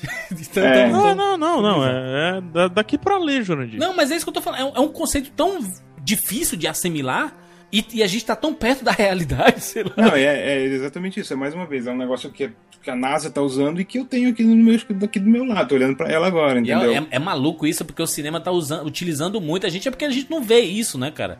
Mas É, a, a gente não, não sabe como. a, a turma de arte, cara, é uma evolução que Sim, esses caras já têm de tudo, né, cara? Eles ficaram loucos, viram isso aqui, porque o cara tem um trabalho. Por exemplo, no, no, no Pacific Rim, a armadura do- do- dos pilotos lá foi, foi, foi esculpida em 3D já, foi projetada em 3D no, no, no software e já saiu dali direto pro print. Lógico que a armadura que ele tá usando no filme não é a que foi impressa, Aham. mas ou ela serviu de uma base para um molde para ser Ela é arcabouço, né? Ela é molde, né? é, para ser multiplicada milhares de vezes, ou você pode usar, ela tem resistência para você usar ela mesmo como uma programadora. Você dá acabamento, pinta, lixa e, e- sai dali. E, e- o mais legal é que, como, com aquela tecnologia que eu falei para vocês de fotogrametria, você, você pode tirar é, fotos do ator, você tem o modelo do ator, você modela a armadura em cima do corpo do ator virtual. E você depois vai ter uma armadura que vai servir perfeitamente nele. Então é feita para ele sob encomenda.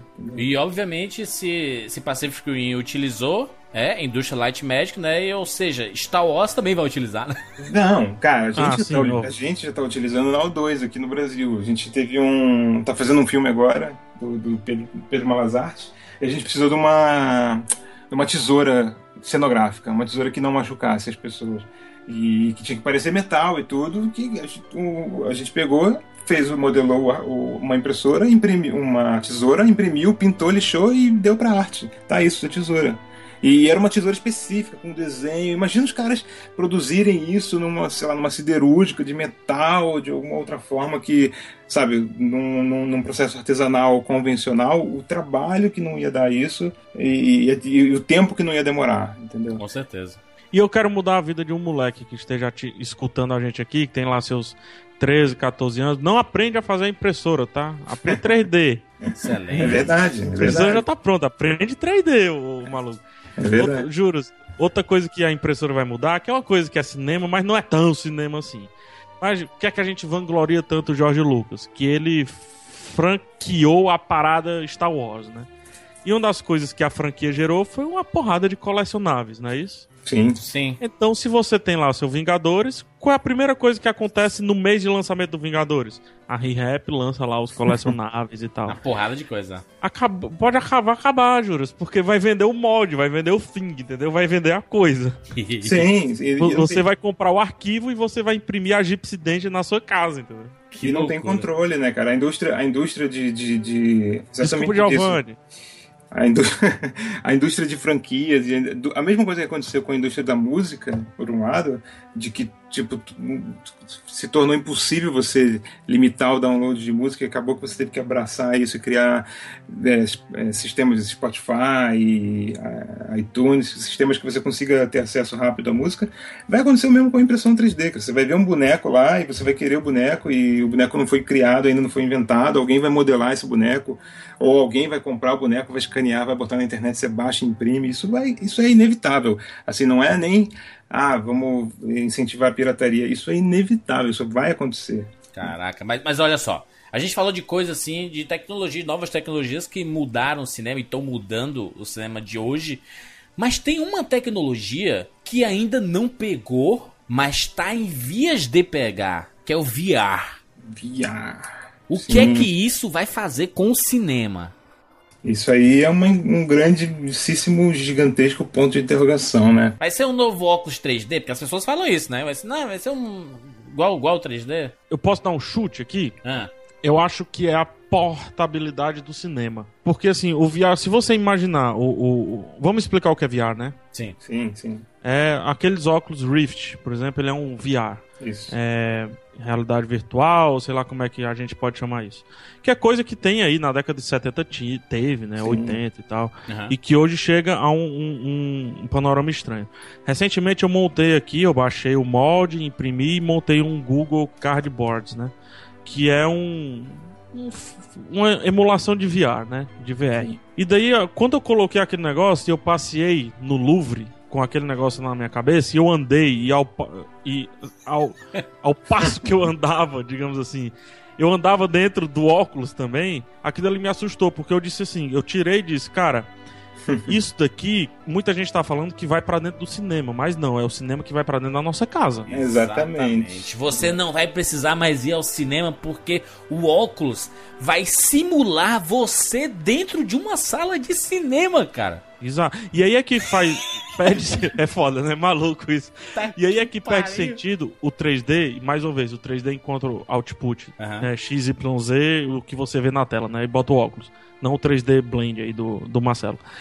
o 3D vai perder todo sentido. Porque. Que porra é 3D se você é 360? Exatamente. Então, quando o cara for filmar, isso tá no YouTube, gente. Botem aí vídeo 360. Tem vlogger no- nos Estados Unidos fazendo fi- filme 360. Quando você for filmar a parada, não é uma câmera que aponta pra frente, é uma câmera que aponta pra todos os lados. É, não pode ter, por exemplo, o que a gente falou lá no começo, que tem 20 pessoas ao lado de, umas, de um atores se beijando, acabou, entendeu? Isso aí acabou. Tipo, tem um filme que saiu recentemente e ele fez muito sucesso em Toronto, é, chamado Hardcore, que é filmado em primeira pessoa. E tem um, é todo em primeira pessoa. é todo em primeira gameplay, pessoa. quase. Tem, tem trailer aqui no post. É assustador, cara, porque é um novo tipo de se fazer cinema que, que é assim, é como se fosse real. Não, não tem. eu- Obviamente que tem, né? Tem uma coreografia absurda pra fazer aquilo tudo, né? Não, Tem mais coreografia ainda. Mais Não, ainda. Isso é muito Aí o doido. que é maluco, Juras, naquela, naquela luta lá do Vingadores 2, que todo mundo, pô, que luta foda, aquela, aquela luta 360, que o Hulk na direita tava lutando com o cara, o. Capitão América na esquerda tava lutando contra o cara. Se você olhasse pra cima, o Gavião, né, tava passando lá, atirando na galera e tudo mais. Então, se é você, você. que mexe a você cabeça, tá no né? meio da parada, assim, se Isso, forma, exatamente. tô Você olha pro lado, você vê. Eu, eu quero ver o que, Você que tá que acontecendo o com o Homem filme de vezes. Exatamente. Senão você vai perder. O, o filme vai ser diferente pra cada um, né? Porque, putz, o que é que tu viu naquela batalha? Não, eu tava acompanhando o Homem de Ferro batalhando aqui. E tu não viu o Hulk? Não, cara. Não, cara, tem que ver de novo esse filme. tem que ver o que o Hulk faz. Você participa do filme, é assustador o que essa tecnologia pode proporcionar pro entretenimento de uma forma geral. É, já, já tem vários testes, né? Facebook se metendo, Google se metendo, tá todo mundo no meio. É, o Google tá à frente, né? Se você Sim. pensar bem. Mas tem, um, tem alguns próprios, juros, de que você pode comprar hoje. Você vai no, no Best Buy da vida, ou então pede de Extreme, tudo. Ou então imprime na impressora do Marcelo, Sim.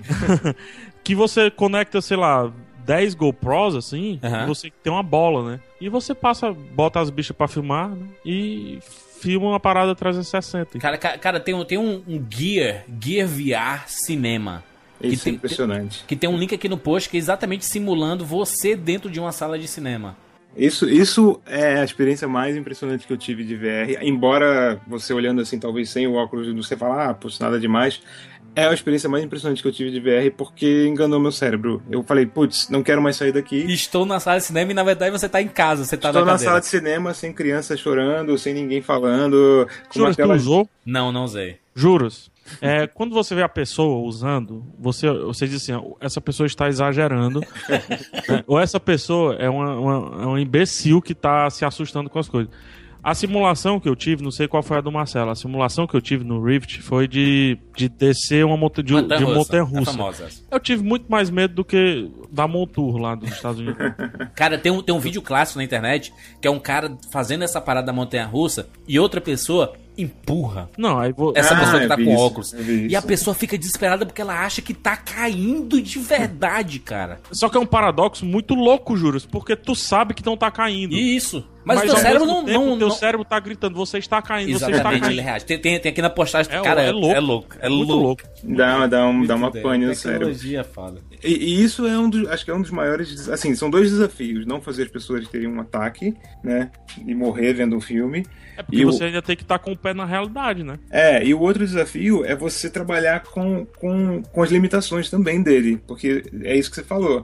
O cérebro tá te falando que você tá num lugar e você sabe que você não tá. Então, por exemplo, se eu tô nessa sala de cinema, nessa sala de cinema virtual, eu tenho noção exata de que eu tô lá, parece que eu tô lá de verdade, só que eu não consigo me levantar, entendeu? Eu não consigo me levantar e, an- e andar até a cadeira lá da frente se eu não tiver um controle na mão. Então isso, eu, não, eu olho pra mim mesmo e eu não vejo meu corpo. Isso dá uma pane no cérebro. e isso é real, isso pode causar um desconforto muito grande pra muita gente que talvez bloqueie até a evolução da tecnologia. Isso que, que. Por isso que todo mundo tá atacando isso agora. Vamos pegar isso. A mesma coisa que eu fiz com a impressora 3D, vou pegar logo esse negócio pra testar, pra ver Uhum. como que é. Pra chegar lá na frente e popularizar, eu já tô acostumado. Todo mundo tá atacando pra fazer filme VR, pra estudar a cinematografia do VR, como Isso. que isso funciona, porque é exatamente isso. Não tem diretor perto, não tem gente falando o que, que você tem que fazer. Você tem que decorar tudo, se você for o ator, no caso. É, você não pode ter equipe em volta. Então, como que se filma isso? Como é que você faz um corte em VR? Não, e co- como que você faz um- uma, uma linha narrativa? Porque você acaba optando por, por acompanhar o que você quiser do filme. Tipo, se uma cena de batalha dessa do Vingadores e você quiser assistir o Homem de Ferro lutando e não o Hulk, não o Gavião Arqueiro, não, essa, não o Thor, etc., o teu filme vai ser totalmente diferente do, do, do PH, que, por exemplo, que viu o Capitão América lutando apenas, sabe? É verdade. E mais, e mais, juro, se tu puder interagir com, com os objetos da cena, interagir no sentido que se tiver um, um- um, sei lá, um muro, tu pode se esconder atrás disso. Nossa, muito Entendeu? doido. Um murinho quebrado, assim. Eu se não tu se consigo imaginar abaixar. essas coisas, não. cara. É muito Porra, porra, então. É, a muito gente, doido, né? mais uma vez, a gente vai ter essa experiência mais aprofundada e mais perto do que ela talvez venha a ser no futuro É. no videogame, né?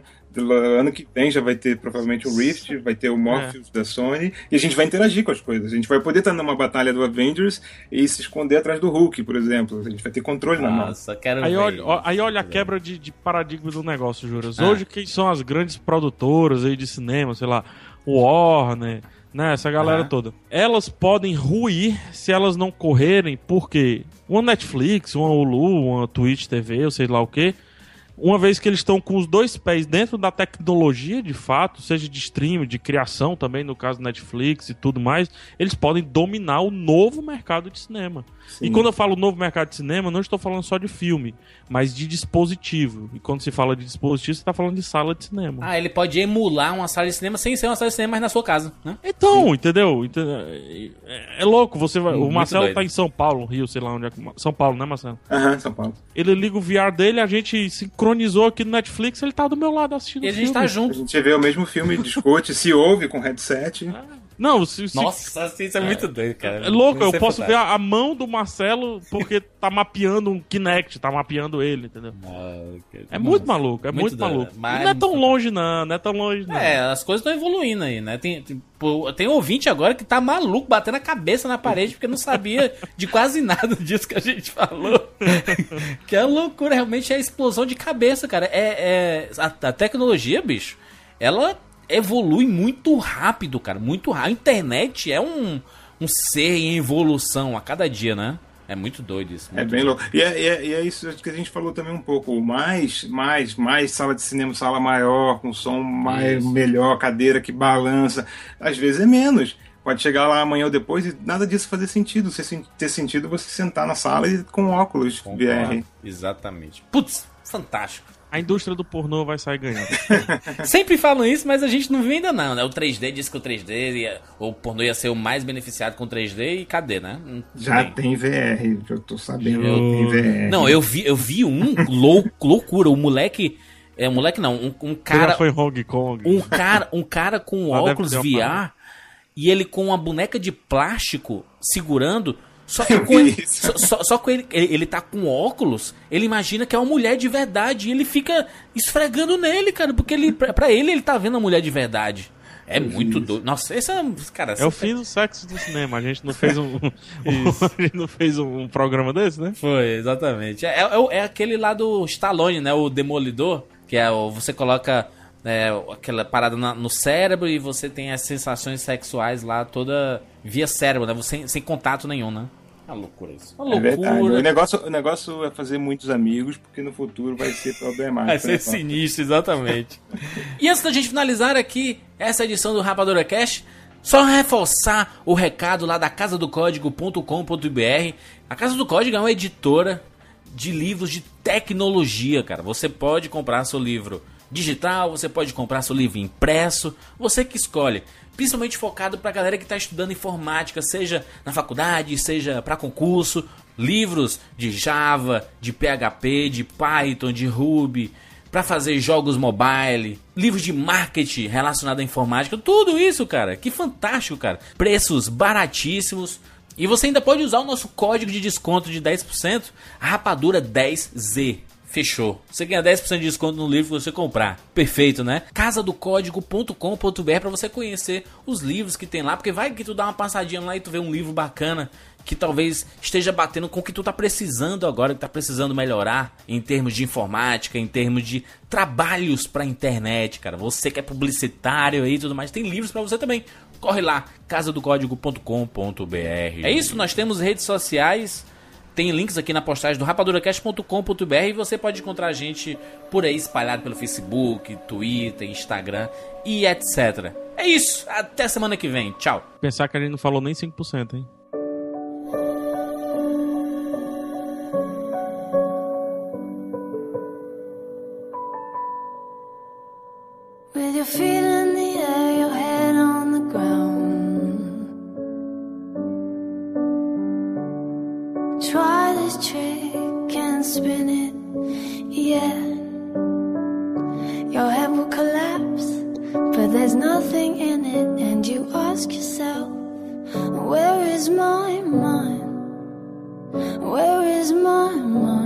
Where